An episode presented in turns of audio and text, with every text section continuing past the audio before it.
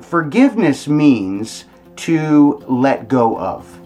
It means to let go of the anger or revenge or desire to have wrath on someone who's wronged you, done you unjustly.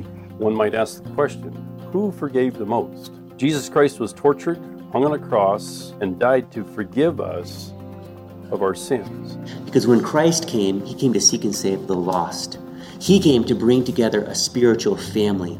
All who call upon the name of the Lord will be saved. When you put your faith in Jesus, you be, are declared a child of God. And the same people that Jesus came to forgive and to save and to preserve for himself are the same people that were maligning him and lying and blaspheming and slapping and pulling and spitting and crucifying. Those are the same people, and Jesus could have written them off.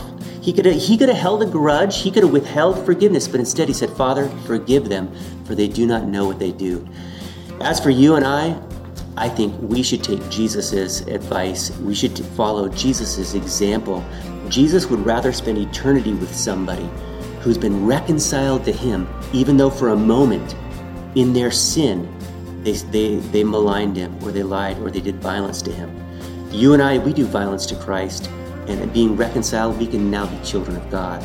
So we should value reconciliation and forgiveness over holding grudges and withholding forgiveness.